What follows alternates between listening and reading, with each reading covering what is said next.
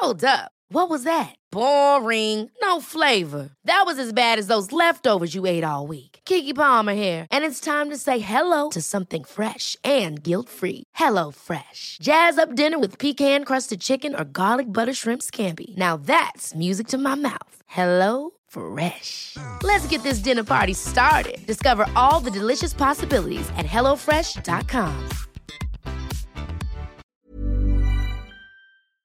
Hola, soy Hanna Fernández, profesional de la comunicación y experta en bienestar y descanso. Bienvenido a este programa semanal de podcast en el que encontrarás charlas con grandes expertos que te ayudarán a alcanzar el bienestar físico, mental y emocional. Si quieres saber un poco más sobre mí y sobre mi trabajo, visita mi web hanafernandez.es. ¿Estás listo? Vamos, yo te acompaño. Aquí comienza tu guía para vivir bien.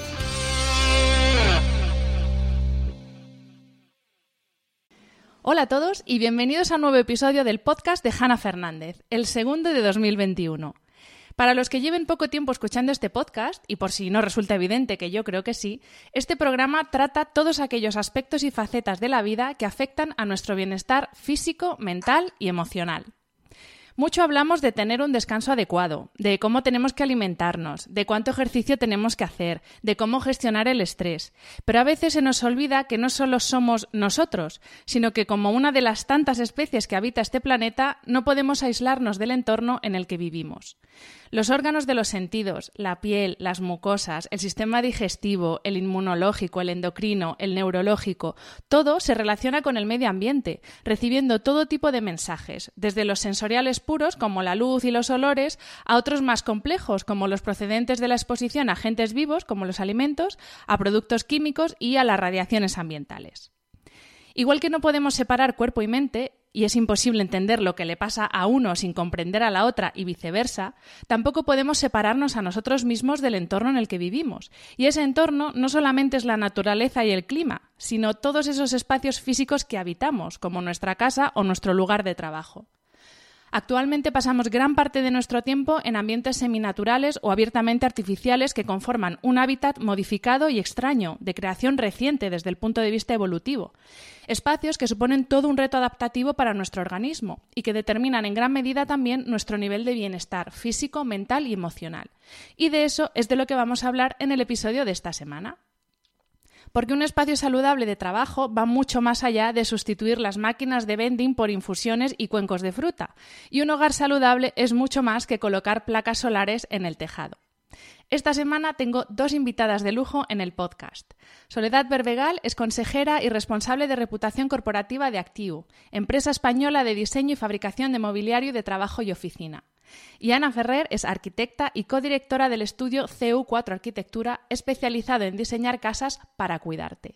Bienvenidas Soledad y Ana y muchas gracias por aceptar la invitación a este podcast. Gracias, Ana. Hola, muchas gracias. Pues bueno, he hecho una presentación muy escueta de las dos porque lo que quiero es que seáis vosotras las que contéis lo que hacéis y sobre todo que contéis por qué vuestras empresas son diferentes a otras del mismo sector en esto que estamos hablando ya aquí precisamente del bienestar y de esos espacios que nos cuidan. Empezamos, si os parece, por el exterior. Ana, vamos con la arquitecta. ¿Qué es eso de construir casas que te cuidan? Bueno, pues construir casas que te cuidan son casas que están diseñadas pensando en el bienestar. Si entendemos lo que dice la OMS sobre qué es la salud, que nos, explican que no es solo la ausencia de enfermedad, sino que es un estado completo de bienestar físico, mental y social, pues una casa que te cuida estará diseñada atendiendo precisamente a esos tres puntos fundamentales del bienestar. Por tanto, atenderá a las necesidades fisiológicas, a lo cognitivo y también a lo socioemocional. Desde el punto de vista del diseño, lo básico siempre va a ser atender a, las necesidades más básicas, a las fisiológicas, atender a cuestiones como la alimentación, como, como respirar, como descansar y cómo movernos. Y luego ya si vamos un poco más, un paso más allá, pues atenderemos a cuestiones como las cognitivas o las socioemocionales. Y de puertas para adentro, en tu caso, Soledad, eh, claro, dentro del espacio de trabajo, que ojo, después de lo que hemos visto este año, el espacio de trabajo puede ser una oficina o puede ser perfectamente nuestra casa. Claro, que es que ahora esto ha cambiado mucho. Así es. Para, nosotros siempre ha sido el propósito aportar bienestar a las personas en un entorno de trabajo y, el bienestar tienes que diseñarlo, tienes que crearlo y tienes que tenerlo en cuenta todo para que esa parte física ayude a la emocional. Eh, bueno, en nuestro caso nosotros eh, trabajamos durante muchísimos años esa arquitectura eficiente, ese contenedor pero nos dimos cuenta que había que trabajar muchísimo más también la parte del interior, ¿no? Y en ese sentido, pues empiezas a diseñar teniendo en cuenta unas variables que hacen que las personas se sientan muchísimo mejor, que puedan trabajar de manera más eficiente, pero que al final también a las organizaciones les hace más eficiente y más rentable esa relación ¿no? de trabajo, personas, espacio. Mm. Eh, Ricard Santamaría, que es el director del estudio House Healthy Buildings, dice que el propósito de su, bueno, de su empresa es contribuir a mejorar la vida de las personas, mejorando los espacios donde descansan, donde se quieren y relacionan, donde trabajan y se forman, donde se curan y donde viven. Y la verdad es que a mí me parece maravillosa esta descripción, pero es verdad que me choca un poco con cómo está construido nuestro entorno, especialmente el entorno urbano, que es hiperartificial y que se, se diseña, se construye y, se transforma sin tener en cuenta, o sea, lo hacemos las personas, pero no tenemos en cuenta las necesidades propias de las personas. Y muchas veces por desconocimiento, pero otras veces por, malentender lo que es la eficiencia y, la productividad. Ana, eh, ¿podemos hablar de edificios enfermos o por hablar mejor en positivo, qué es lo que hace que un edificio resulte saludable para sus ocupantes? Pues mira, Hanna, ahí has dado en el clavo, porque existe bastante literatura acerca del síndrome del edificio enfermo, pero nuevamente ponemos en el foco al edificio. Entonces, los edificios no pueden estar enfermos, pueden tener patologías, y lo que se entiende como edificio enfermo, yo creo que es mucho más interesante eh, redirigirlo hacia las personas. Si nosotros diseñamos los edificios desde el punto de vista de las personas, no solo estaremos evitando esas cuestiones que, se recogen en lo que se conoce como edificio enfermo, sino que además estaremos desarrollando o potenciando un montón de posibilidades que tenemos las personas para sacar lo mejor de nosotros mismos. Y en ese sentido, ¿qué factores externos tenéis vosotros en cuenta, los arquitectos, bueno, los que trabajan como tú, que hay otros que no trabajan como tú, eh, ¿qué factores externos tenéis en cuenta a la hora de proyectar un edificio, o en tu caso vamos a hablar concretamente de una vivienda, ¿vale? Pues mira, en primer lugar tendríamos que tener en cuenta una serie de cuestiones del entorno, ¿vale? Eh, por supuesto, tener en cuenta el clima y el aire. El aire en el sentido de eh, los vientos dominantes de una zona para poder diseñar una mejor ventilación cruzada en la casa, pero también para tener en cuenta los niveles de contaminación con los que, con los que se cuentan de partida. Luego también tendría en cuenta cuestiones como las sombras. En un entorno construido generalmente vamos a tener sombras arrojadas de otros edificios. Eso hay que tenerlo muy en cuenta a la hora de definir nuestra estrategia. Por supuesto, temas como el ruido. Podemos consultar los mapas de ruido de, nuestra ciudad. También hay que tener en cuenta la topografía y la hidrografía, es decir, tener en cuenta el relieve del propio terreno, del propio territorio para potenciar las mejores vistas y también tener en cuenta porque hay veces que trabajamos en zonas que son inundables. Eh, bueno, y además de todo esto, súper importante tener en cuenta la calidad del espacio público, ya no solo por las infraestructuras urbanas que tenga, que tengamos abastecimiento de agua y luz, sino también por la conexión, por la, por la movilidad y por, y por la cercanía o proximidad que podamos tener a, las, a lugares para poder hacer deporte al aire, al aire libre. O sea, todas estas cosas al final van a hacer que nuestra casa sea mejor. Una vez tenemos analizado eso, habría que componer un poco la, volumetría propia exterior del edificio, dotando de espacios libres que nos permitan pues, pasar horas a la luz natural o haciendo deporte incluso dentro de nuestra casa. Eh, y también pues decidir las mejores orientaciones, tanto para invierno como, como para verano, ¿no? en función de estas condiciones del entorno que habíamos visto. Luego también la volumetría del edificio tiene mucho que ver con eh, la compacidad que le vamos a dar. Es decir, un edificio con mucha envolvente eh, puede tener unas mayores pérdidas de energía pero también puede tener unas mejores conexiones con el exterior. Entonces, la relación que nosotros tengamos en el interior del edificio con respecto al interior es súper importante porque al final también son horas de luz natural que vamos a recibir.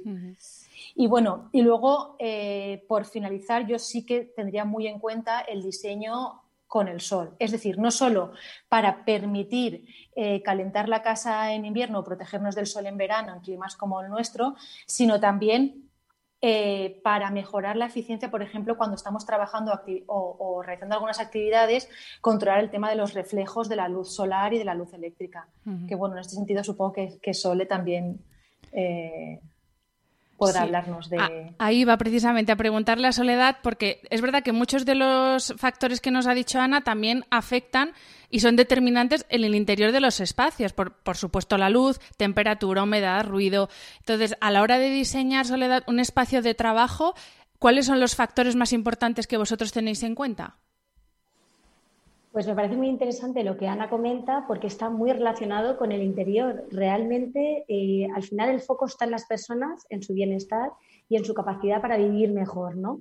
Pero claro, las personas vivimos en un espacio que se llama planeta, que habitamos, del que nos alimentamos. Por tanto, esa relación de sostenibilidad, salud y bienestar no puede estar desconectada. En nuestro caso lo que hicimos fue aprender sobre mm, diferentes certificaciones y herramientas que habían para poder evaluar y medir mejor ese bienestar de interior. Conocimos una muy reconocida que se llama WELL, que es, bueno, está promovida por el Instituto de Bienestar de Estados Unidos. Y a partir de ahí empezamos a trabajar internamente en la calidad del aire, del agua, la calidad de luz, el movimiento, cómo podemos hacer que las personas tengan una mayor salud porque se sienten mejor, trabajan mejor, se mueven de una manera más dinámica.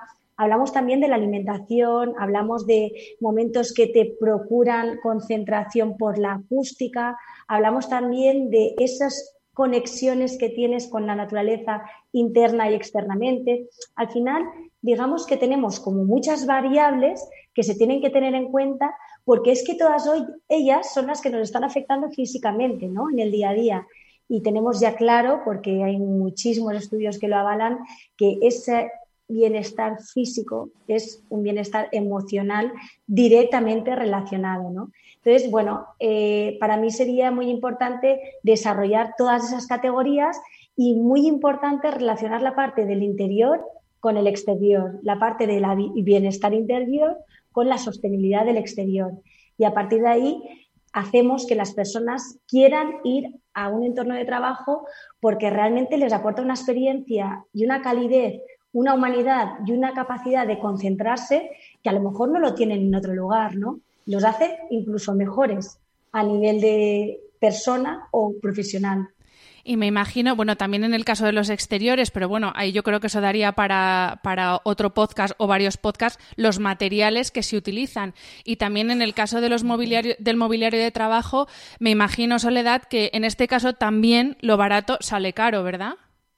Es que los materiales es un tema que requiere un podcast aparte. O sea, realmente hay muchas personas con, con lipotrofia semicircular, que es una enfermedad que, que, se crea porque el cable entra en contacto con eh, temas que hacen que la persona vaya disminuyendo su musculatura o incluso tenemos eh, pues reacciones visuales que son producidas porque el material hace unos reflejos que no son convenientes en el día a día del trabajo. O sea, hay muchísimos materiales que pueden ser facilitadores de una calidad en el trabajo o todo lo contrario. Y, en ese sentido, creemos que invertir en calidad es invertir en vida. Y al final estamos hablando de materiales perdurables en el tiempo, sostenibles, materiales que no tienen componentes, mm, digamos, volátiles, que no tienen formaldehído. Son muchos procesos, componentes, ingredientes que se tienen en cuenta a la hora de diseñar y fabricar pues el mobiliario, el suelo, la iluminación, las paredes y todo, ¿no? Y en el caso del mobiliario, que es donde nosotros llevamos muchísimo tiempo más trabajando, pues el material está claro que te va a aportar ese confort, esa acústica, esa seguridad y ese bienestar que necesitas en tu día a día. Y, para eso es importante elegir bien, ¿no? Cuando tú en tu casa o en la oficina incorporas ese tipo de producto, pues es muy importante también y relevante el tener esa conciencia ¿no? de, de invertir en materiales de calidad porque te van a aportar esa calidad que tú necesitas. Y materiales que no solo sean buenos para nosotros, sino también que no tengamos que arrasar medio bosque, ni matar no sé cuántos peces, ni contaminar no sé cuántos ríos para poderlos obtener, que bueno, eso sí que sería otro tema, desde luego. Pero sí que me gusta eh, lo que indicas, porque justo ahora nosotros estamos utilizando un tejido que ha sido fabricado con restos de botellas de plástico. Es posible producir cuidando del planeta, incluso limpiándolo. Y yo creo que de esa conciencia que, tanto hablas tú en tus podcasts, pues nos tenemos que nutrir y alimentar para poder vivir mejor. Desde luego. Eh, Ana, eh, un informe magnífico que me facilitaste para documentarme del Green Building Council de España afirma que nueve de cada diez personas en el mundo respira un aire insalubre. Y dice también que más de la mitad del aire que respiramos en nuestra vida lo inhalamos dentro de nuestro hogar. Es decir, que el aire que tenemos en casa básicamente es tóxico y está cargado pues, de, cosas estupendas como el monóxido de carbono, amianto, radón, etcétera, etcétera, etcétera. ¿Qué opciones tenemos? También eh, en lenguaje que entendamos los que no tenemos ni idea de construcción, claro. ¿Qué opciones tenemos a la hora de construir un edificio para que no sea venenoso el aire que vamos a respirar, básicamente? Pues mira, es muy importante darle importancia a este tema de, la calidad del aire y me gusta siempre poner un ejemplo porque es súper significativo. Eh, se habla mucho de los dos litros de agua que hay que beber en un día. Bueno, pues ¿sabes que respiramos 10.000 litros de aire en un día? Entonces, claro, pero de eso no parece que no le damos la importancia que tiene. Entonces, yo lo que recomendaría a la hora de, diseñar un edificio eh, y que sea que, tenga un aire sano, por un lado, pensaría en, el aire exterior, o sea, pensaría eh, dónde está ubicado este edificio. Si está ubicado en una zona con una gran contaminación, pues claro, tenemos que pensar que el aire que está fuera en la calle nos va a entrar por, la ventana, sin más, ¿no? Si, si ventilamos de esta forma. Entonces, eh, existen sistemas relativamente sencillos que lo que hacen es que cogen el aire de la calle, lo introducen dentro del edificio, lo hacen pasar por un filtro y entonces en las zonas, de, en las estancias, en, en los comedores, en los salones, en los dormitorios, se introduce el aire filtrado de la calle limpio para que respiremos. Y este aire se extrae por los núcleos húmedos, que son los baños y las cocinas. Además, ese sistema a día de hoy puede ser perfectamente eficiente desde el punto de vista del medio ambiente porque podemos eh, aprovechar mediante intercambiadores de calor, podemos aprovechar e introducir este aire limpio, además ya atemperado a la temperatura interior del edificio. Entonces, una forma magnífica de, por lo menos, aunque vivamos en una gran ciudad con muchísima contaminación, poder, poder estar respirando un aire limpio de fuera.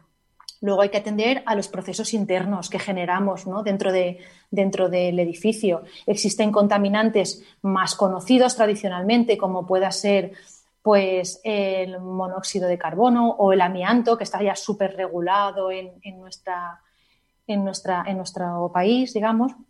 Pero luego eh, existen otros, bueno, por ejemplo, algo que sí que me gusta que se tenga en cuenta y ahora se está hablando un poquito más es del dióxido de carbono no es un contaminante, pero sí es un buen indicador de cuánto de ventilado está una estancia. Entonces, es algo relativamente sencillo de medir, pero que sí que nos da muchas pistas.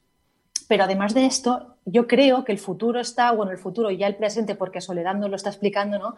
El tipo de materiales que introducimos a través de nuestro mobiliario, a través de los materiales de construcción, pues temas tan importantes como estábamos comentando hace un momento, del formaldehído, de los compuestos orgánicos volátiles.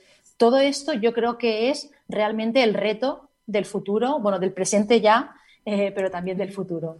Hablamos de, respirar, de la importancia que tiene que respiremos un aire de calidad y respirar es una función fisiológica esencial exactamente igual que dormir, que para mí, ya lo sabéis, el sueño y el descanso es un no negociable del bienestar que sigue siendo uno de los grandes olvidados, a pesar de que, según la Sociedad Española de Neurología, por ejemplo, entre un 20 y un 48% de la población adulta española sufre en algún momento de su vida dificultad para dormir, para iniciar o para mantener el sueño. Y a pesar de las consecuencias tan negativas que tiene no dormir o no dormir bien, todavía sigue siendo uno de los grandes olvidados, yo creo, en cuanto a bienestar.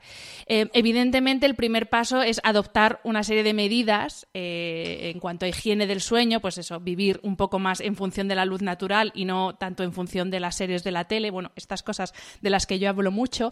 Pero Ana, sí que me gustaría que hablásemos de cómo afecta el espacio que habitamos en nuestro descanso. Y ojo, ya no solo para dormir, porque oye, el salón, por ejemplo, también es un espacio de descanso. Eh, pero sí que es verdad que el del dormitorio en concreto, yo creo que hay mucha gente que lo utiliza como esa despensa donde va dejando todos los trastos que no quiere ver por en medio y, dormir mal. Eh, pues eso, no, puede, no, no, solo se debe a cuestiones psicológicas o de estrés, sino que también se puede deber a que estamos en un ambiente totalmente hostil cuando el dormitorio debería ser el templo de nuestro descanso, ¿no? Pues sí. Mira, si consideramos que pasamos o deberíamos pasar un tercio de nuestro tiempo descansando y que habitualmente descansamos en espacios interiores, pues creo que no hay nada, ninguna duda de que este espacio debe estar bien diseñado. Yo recomendaría hacer un repaso, digamos, de, cuatro factores, sobre todo a tener en cuenta en los, dormitorios. ¿no? Eh, por un lado, la gestión de la luz. Luego, eh, las condiciones hidrotérmicas. Después, la calidad del aire. Y, en cuarto lugar, el ruido sobre el tema de la gestión de la luz, yo invitaría a repasar el maravilloso podcast que tienes con Juan Antonio Madrid sobre, sobre ritmos circadianos, porque es, magnífico, creo que lo explica genial.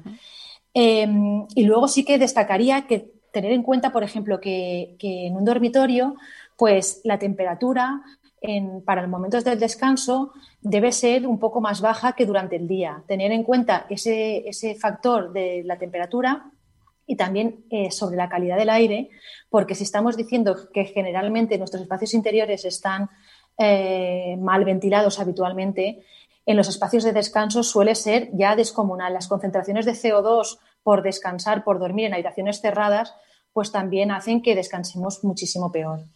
Entonces, pues bueno, esos cuatro aspectos serían los que yo saltaría. Que para empezar no está nada mal. ¿eh? Yo haría mucho hincapié en el del ruido, que yo es verdad que eso lo llevo, lo llevo fatal con lo del ruido.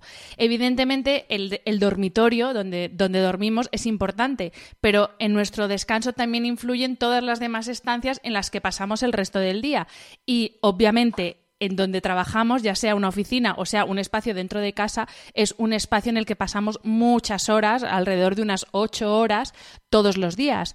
Soledad, ¿cómo debe ser nuestro espacio de trabajo? para que nos ayude a mantener sincronizado nuestro ritmo circadiano de sueño-vigilia y para que favorezca eh, algo para lo que estamos todos diseñados, que es para la actividad física, porque uno de los grandes hándicaps que tiene todavía el diseño de espacios de trabajo, bueno, de vida en general. Es que está pensado para que seamos ya lo más sedentarios posible. O sea, si, si el boli puede venir a ti volando en vez de levantarte tú a por él, mejor. Entonces, ¿cómo tienen que ser esos espacios de trabajo, Soledad? Bueno, al final los espacios de trabajo y los espacios de vida, ¿no? El diseñarlos teniendo en cuenta la luz natural y, y esa relación de luz natural y luz artificial que es muy necesaria. ¿no?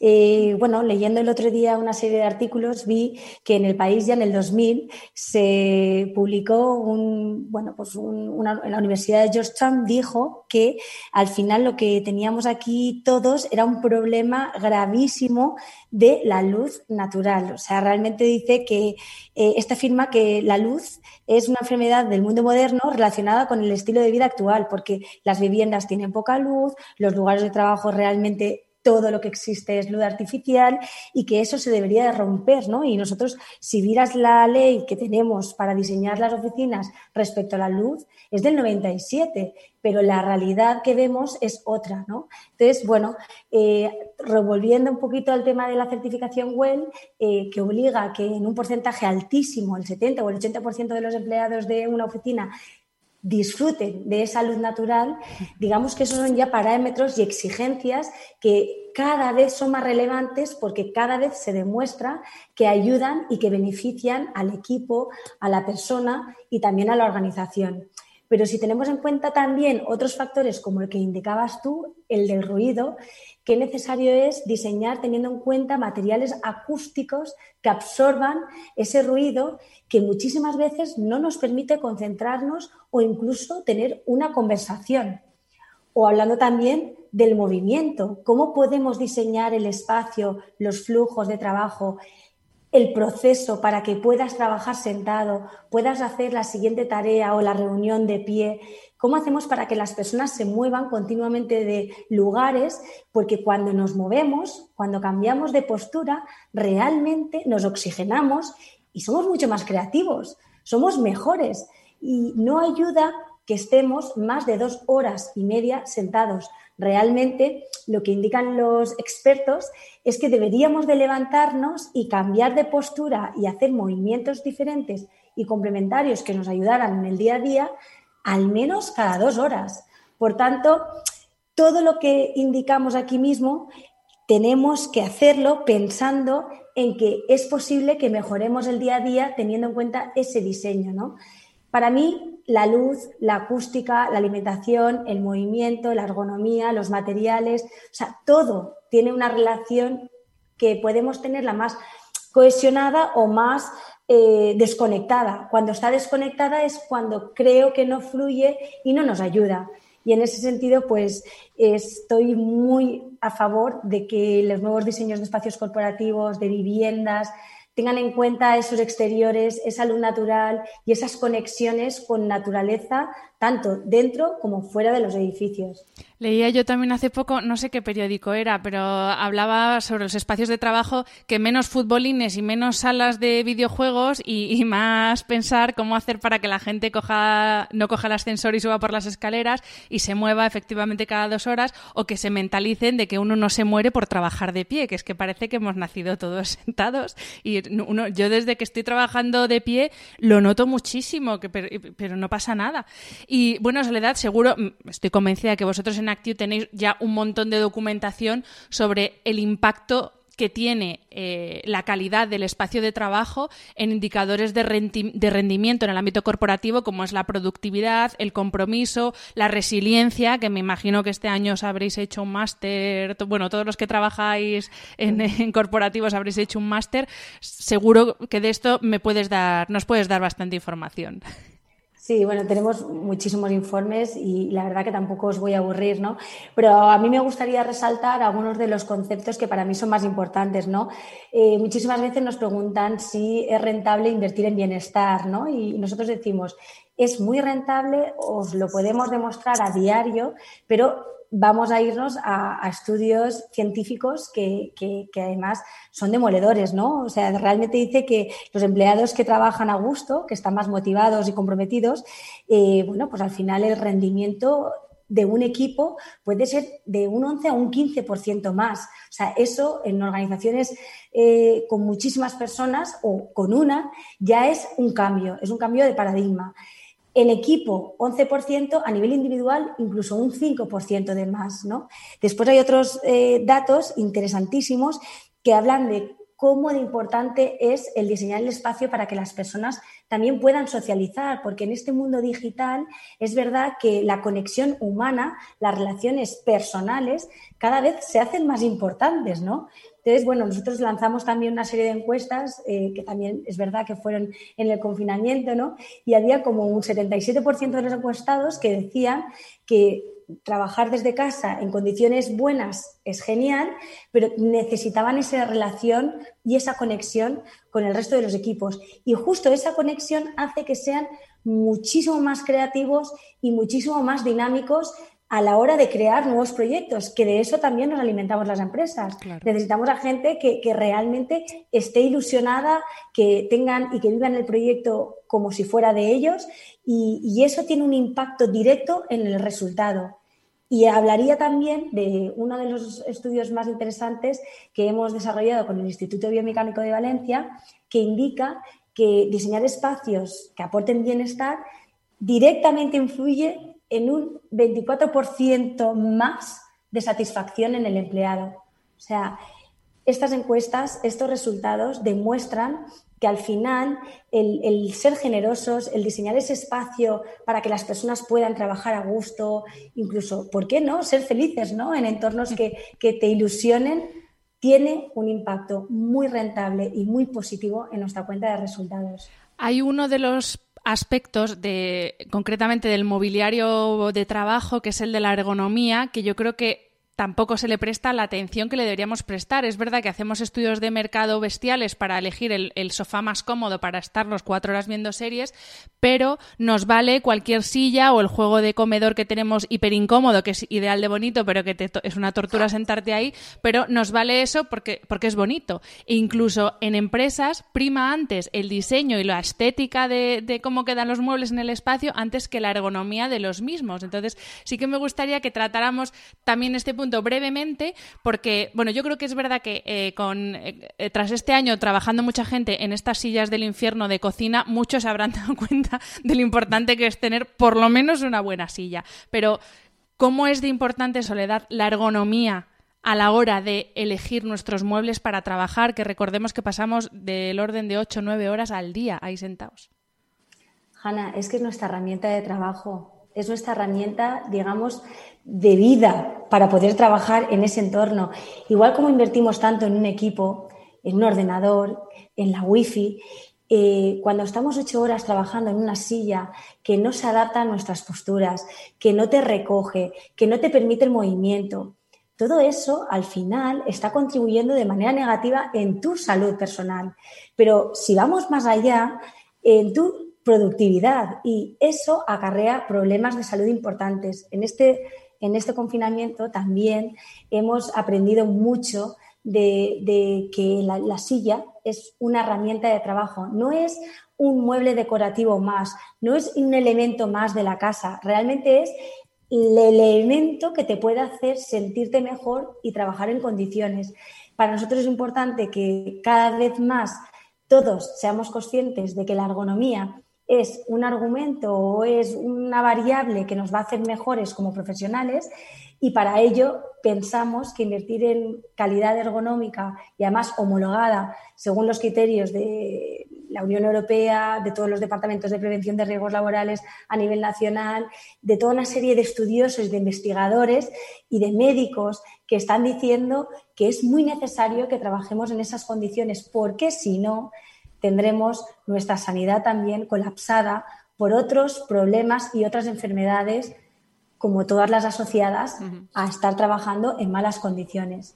Por tanto, has tocado un tema que para mí es súper interesante y que es verdad que cada vez más somos conscientes, ¿no? Y que creo que en estos meses hemos aprendido que sobre todo la silla tiene que ser esa herramienta que te ayuda a ser mejor como persona. es lo que te iba a decir, que yo fue cambiar la silla por una de las vuestras y yo trabajo mejor y los resultados de mi trabajo son mejores. Y puede parecer una tontería, pero yo hasta que no cambié de silla no me he dado, no me he dado cuenta de que estaba sentada como Quasimodo, básicamente. Es que solo em, te das cuenta cuando lo vives en primera persona, el cambio.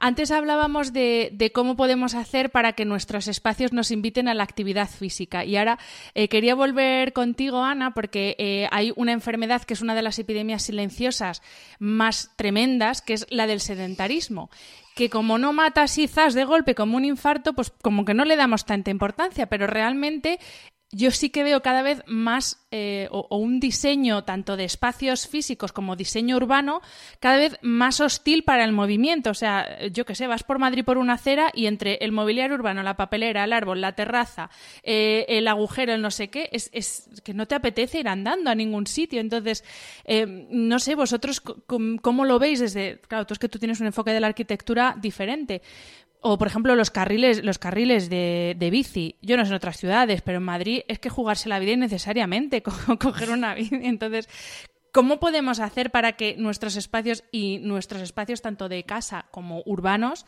inviten al movimiento y a la actividad y no nos provoquen rechazo?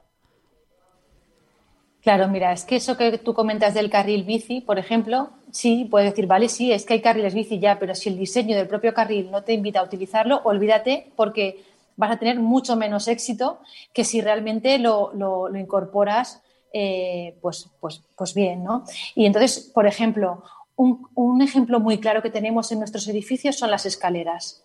Todos los edificios tienen escaleras. ¿Quién utiliza las escaleras? Casi nadie. Pero si es que están al fondo, en primer plano los ascensores, están al fondo, son oscuras, tienen una puerta que hay veces que casi no la puedes ni abrir. Es un lugar hostil. Entonces, si cambiamos la idea, tenemos el elemento que es necesario, o sea, que, nos ayuda a movernos, pero además lo diseñamos, pues que tenga unas buenas condiciones de luz. Si a lo mejor le añadimos algo de arte o algo de eh, vegetación, vistas, lo dotamos como un elemento importante, estaremos invitando a que las personas lo utilicen. Tenemos que ponerle, digamos, la opción saludable en primer plano, que la opción saludable sea siempre la más fácil. Yo creo que la clave del diseño en este sentido está, está ahí. No, no, desde luego, claro, lo que tú dices, si entras y te comes el ascensor, pues ¿para qué te vas a molestar en buscar las escaleras? O directamente edificios que te dicen que las escaleras no se pueden usar, que son solamente para emergencias. Y dices, mm, pues vale, nada, ya nos moriremos todos aquí de un ataque de colesterol, no pasa nada. Em, bueno, en esto de ser cada vez más sedentarios y, dormir cada vez menos, sí que es verdad que la tecnología eh, ampliamente tiene mucha culpa. Pero también es verdad que la tecnología puede ser de gran ayuda. Yo siempre digo que la tecnología y los avances tecnológicos no son ni buenos ni malos, sino depende de cómo los utilicemos. Entonces, me gustaría, Ana, que nos, eh, que nos contaras algunas soluciones tecnológicas, más allá, por ejemplo, de las placas solares, que ya como que estamos un poco más familiarizados con ello, pero ¿qué soluciones tecnológicas tenemos a nuestro alcance para hacer que nuestros espacios sean más saludables, porque lo mismo hay alguien como yo que está en plena obra y dice, uy, pues mira, si podía haber hecho esto en mis grifos o podía haber hecho esto en mi escalera o no sé, ¿qué tenemos? ¿Qué opciones hay? Claro, pues mira, de igual modo que en los últimos años eh, ha evolucionado muchísimo todo el tema de los de los móviles, de los relojes, ¿no? Incluso hay anillos ahora que ya nos miden un montón de parámetros, ¿no? Pues yo creo que en la vivienda, en el ámbito de la vivienda, lo que ya está llegando y creo que va a ser el punto fuerte es realmente poder monitorizar, poder sacar datos medibles eh, de la propia vivienda. Es decir, la vivienda inteligente va a ser una vivienda que va, que va, que va a estar mucho más monitorizada, que va a tener en cuenta, pues, por ejemplo, vamos a poder medir no solo como se mide ahora, pues, la temperatura o la humedad relativa, sino que estaremos pudiendo medir esto que estábamos hablando antes de los niveles de la calidad interior del aire, por ejemplo, pues será algo que, que, es algo que está llegando ya de alguna forma. Entonces yo creo que, que, el futuro o el presente, ¿no? Soledad, eh, estábamos hablando precisamente hace un rato de, de cómo ellos están incorporando ya en, sus, en su mobiliario eh, pues elementos de medida, ¿no? Cuéntanos un poco. Ana, pues muchas gracias por hacer referencia a ese punto. Es verdad que en el sector del diseño de oficinas, por intentar que sean más eficientes, porque la gente se sienta mejor, estamos incorporando la tecnología para que nos ayude a tomar decisiones.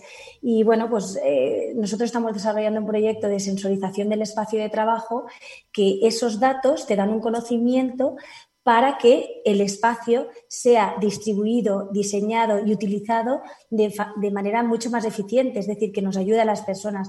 Pero es que además, a nivel individual, esos sensores te están dando unos datos para que tú puedas trabajar mejor. Es decir, te está diciendo cómo te estás sentando, si tienes que levantarte para poder cambiar de postura, si la luz te está dando reflejos o te está ayudando. Esta digitalización puede ayudarnos y puede ofrecernos una calidad, una información y un conocimiento que incluso a las empresas también nos va a ayudar a diseñar los nuevos productos, los nuevos espacios y, a los equipos de arquitectura y diseño. Va a ser un cambio de paradigma y es verdad que, como decía Hanna, la tecnología bien utilizada es una herramienta potentísima y, por supuesto, nos va a ayudar a trabajar de una manera pues mucho más híbrida, como lo estamos haciendo ahora, ¿no? En presencial, en remoto, y equilibrar todo eso es el reto. Y llegará el momento, esto pregunta a las dos, que Alexa nos diga, Hanna, levántate ya que llevas siete capítulos seguidos de la serie, levántate y date un paseíto. si lo tienes conectado con tus preferencias, con tus hábitos y con lo que a ti te gustaría ser, seguramente que te dirá, me dijiste que te avisara a las tres horas de estar sentada y seguramente que, te pueda ayudar a, ser mejor y llevar una vida más saludable, claro que sí, yo me lo imagino.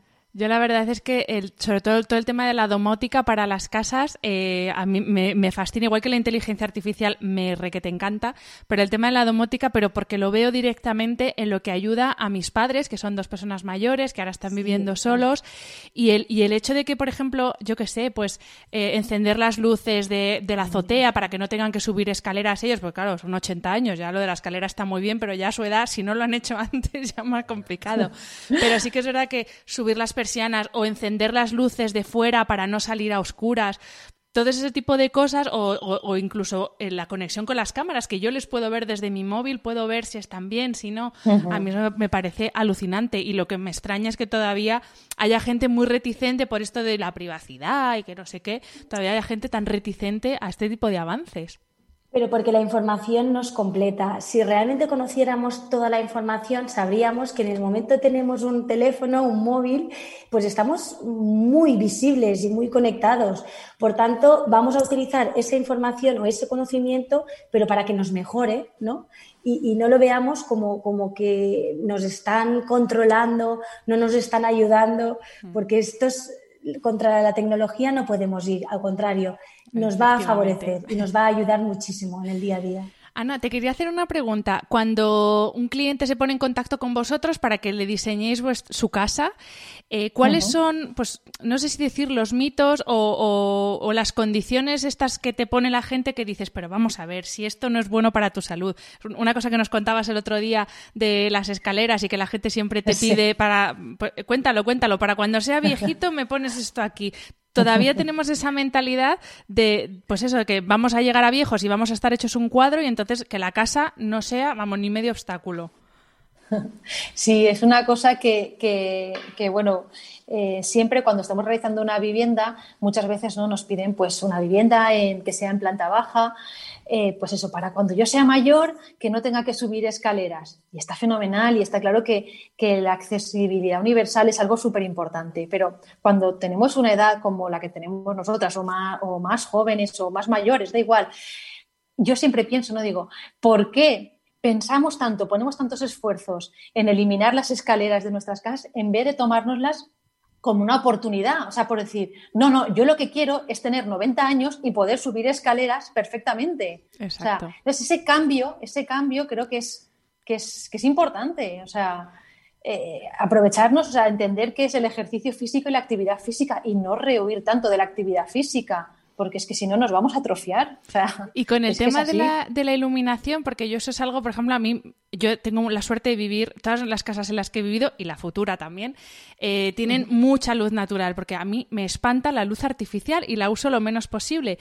Pero sí que noto que cuando viene gente a mi casa, lo primero que hacen, uy, qué de luz, ¿no? Como si fuera algo malo. Y digo, eh, hola, luz maravilloso, pero no, ¿no pensáis que estamos también un poquito tarados con el tema de la luz? Porque no vaya a ser que nos deslumbre o algo.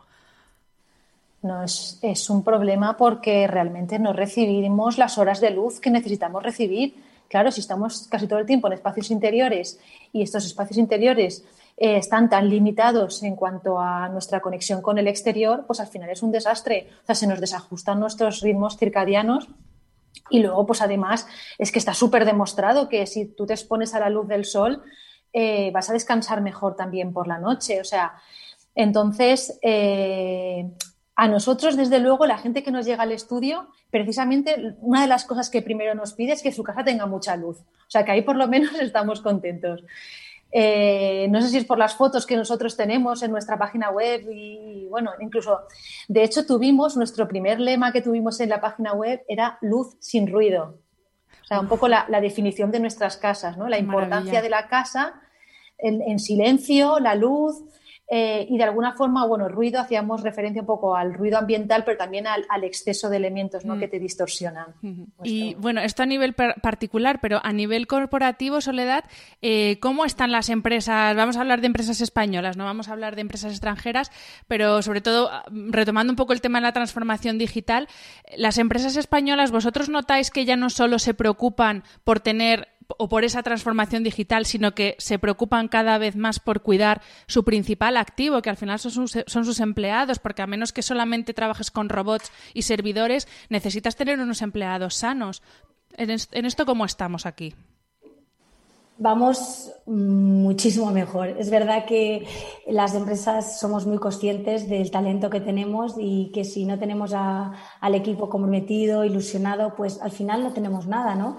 Y es verdad que todas intentan pues diferenciarse y para diferenciarse el valor más importante, el intangible mejor, son el equipo de personal, es su talento, ¿no? Y es verdad que también las nuevas generaciones que se están incorporando a nuestras organizaciones están ayudando a que esta evolución sea pues más rápido y que se apueste directamente por ese bienestar, por ese compromiso, por esa motivación, también por evaluar a las personas de una manera diferente, a lo mejor no tanto por horas y sí por proyectos, por objetivos, que son cosas que tienen pues un sentido común y, es normal que esto pase, ¿no?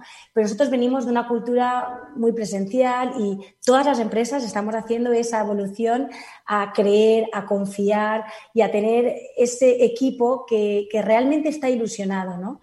Por eso es tan importante también la parte del espacio. Nosotros cuando hablamos de trabajar o diseñar un espacio cool working, que para nosotros es como el espacio ideal para trabajar porque cool es todo lo que tiene que ver con el bienestar de las personas, working con la eficiencia y la productividad.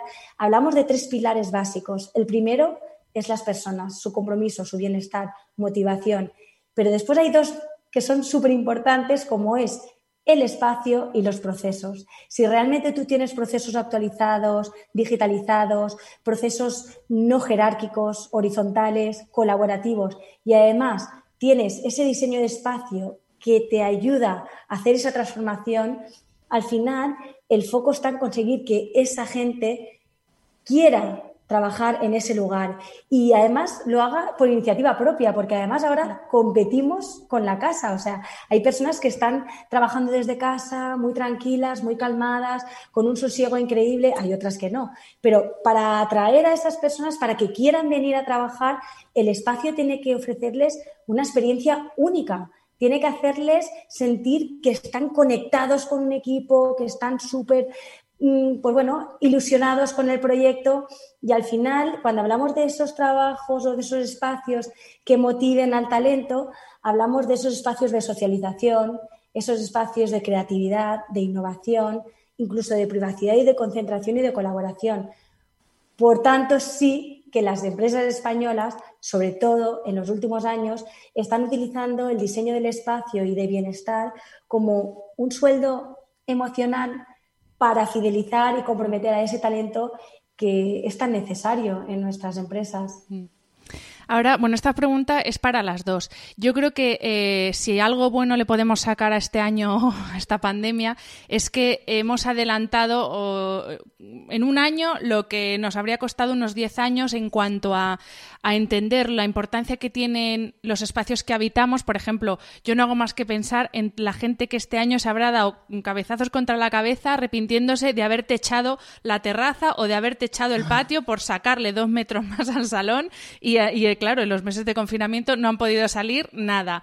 O, la gente que efectivamente se ha dado cuenta de que esas sillas tan ideales de diseño que le quedan tan bien en su comedor no son eh, las más indicadas para trabajar. Pero sí que quería preguntaros, ya os digo, hemos avanzado mucho este año en, darnos cuenta de lo que realmente importa, pero quería preguntaros a cada una en vuestro ámbito cuáles son los retos más inmediatos que, que nos vamos a tener que o que vamos a tener que enfrentar. Por ejemplo, Ana, en vuestro caso, en la construcción de edificios, ¿cuáles son los retos y las demandas más inmediatas que vais a tener?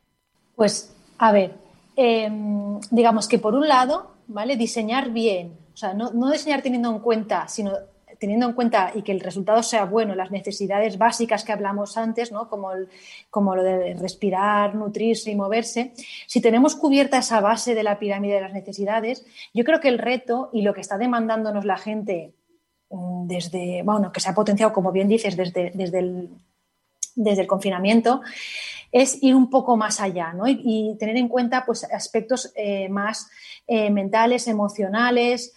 Y para ello creo que es súper interesante y muy potente la, eh, la, línea de diseño biofílico, o sea, el biophilic design o el diseño basado en la naturaleza.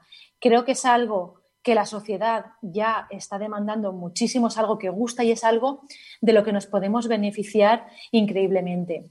Pero eso, a ver, no es solo poner, un, o sea, a ver, podemos poner plantitas, una plantita en nuestra casa y estaremos haciendo algo, pero en realidad lo que a mí me gustaría transmitir es que el diseño biofílico es algo muy potente, o sea, es, digamos, desde sí, desde introducir la naturaleza, desde, y es verdad que funciona tanto la, naturaleza, o sea, plantas naturales o artificiales en el interior, pero también en el exterior, diseñando, ¿no? Eh, potenciando la conexión interior-exterior.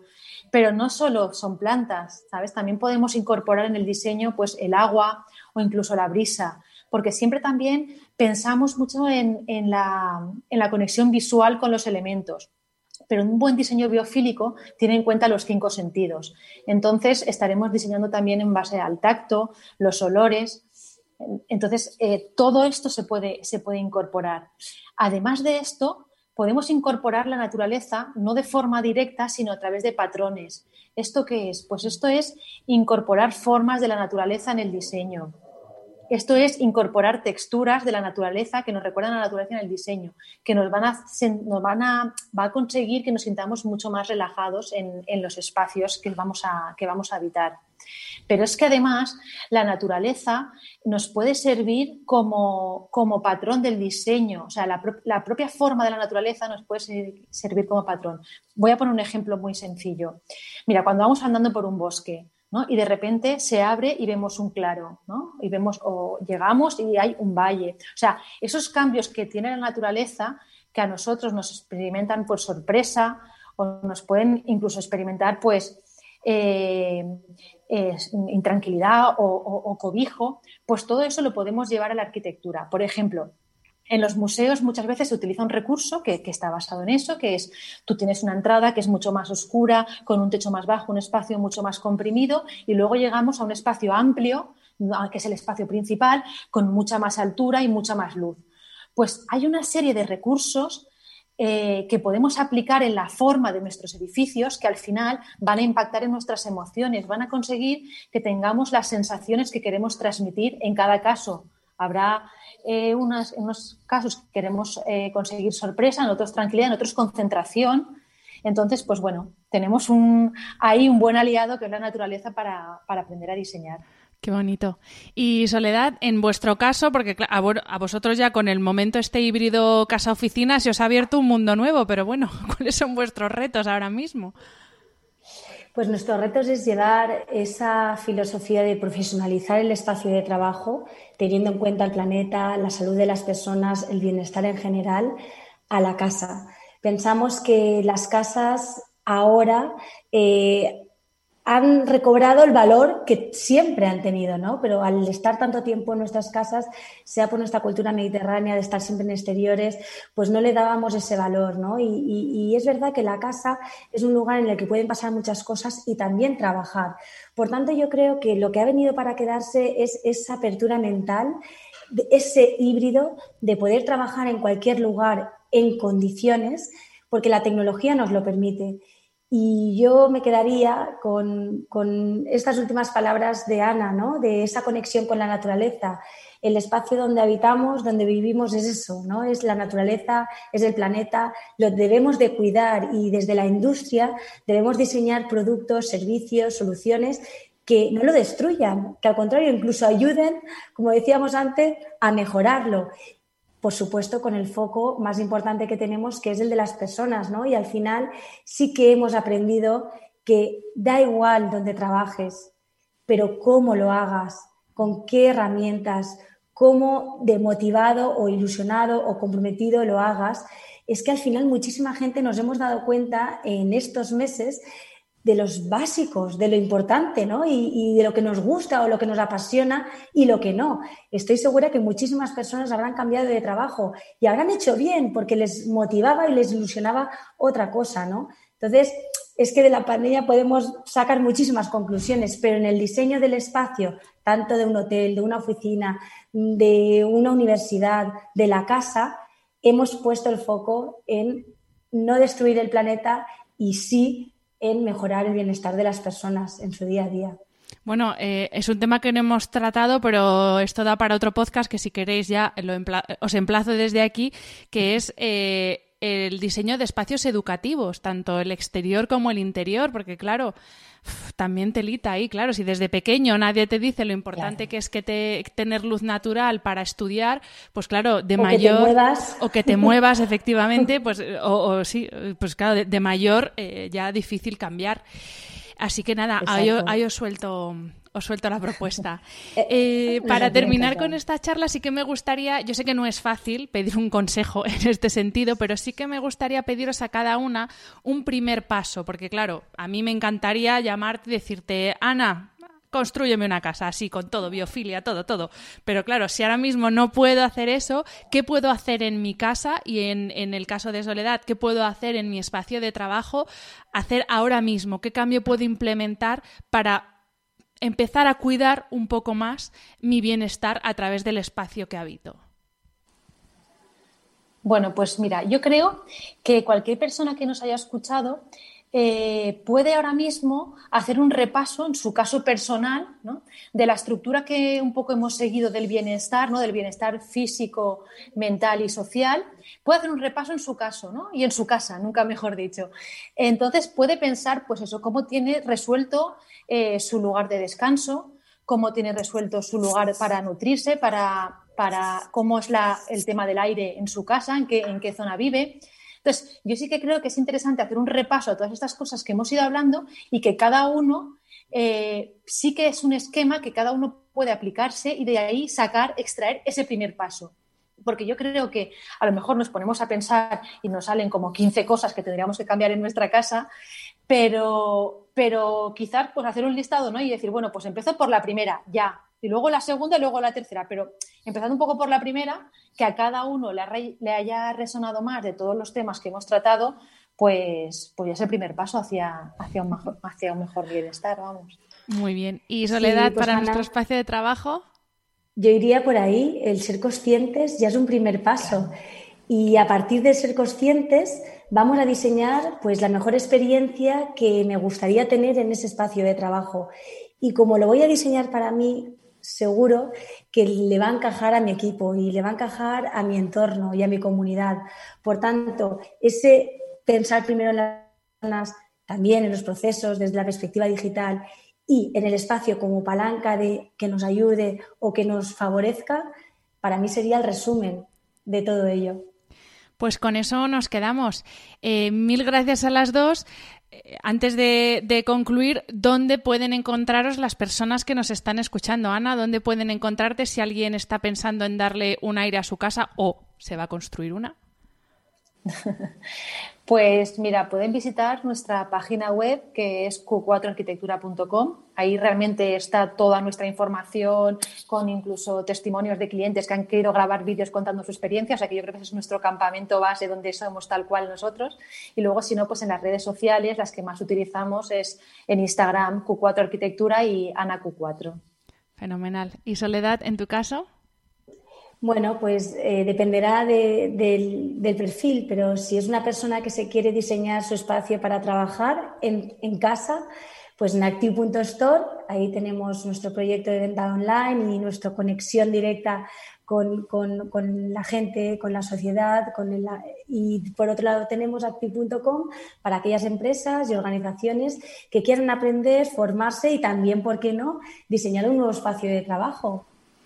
Pues muchísimas gracias a las dos. Ha sido un placer de verdad. Tenía muchísimas ganas de grabar con vosotras porque es un placer encontrar profesionales que no solamente buscan desde su profesión el, beneficio, eh, la eficiencia, el rendimiento, sino que también se preocupan por el bienestar de las personas, que al final es para lo que estamos aquí todo el día delante del micro. Así que muchísimas gracias a las dos.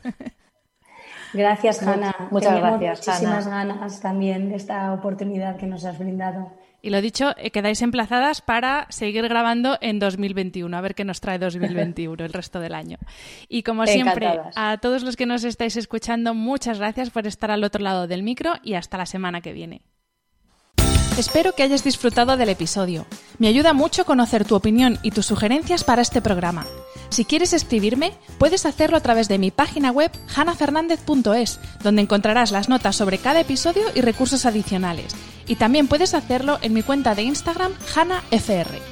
Mil gracias como siempre por estar al otro lado. Nos escuchamos en el próximo episodio.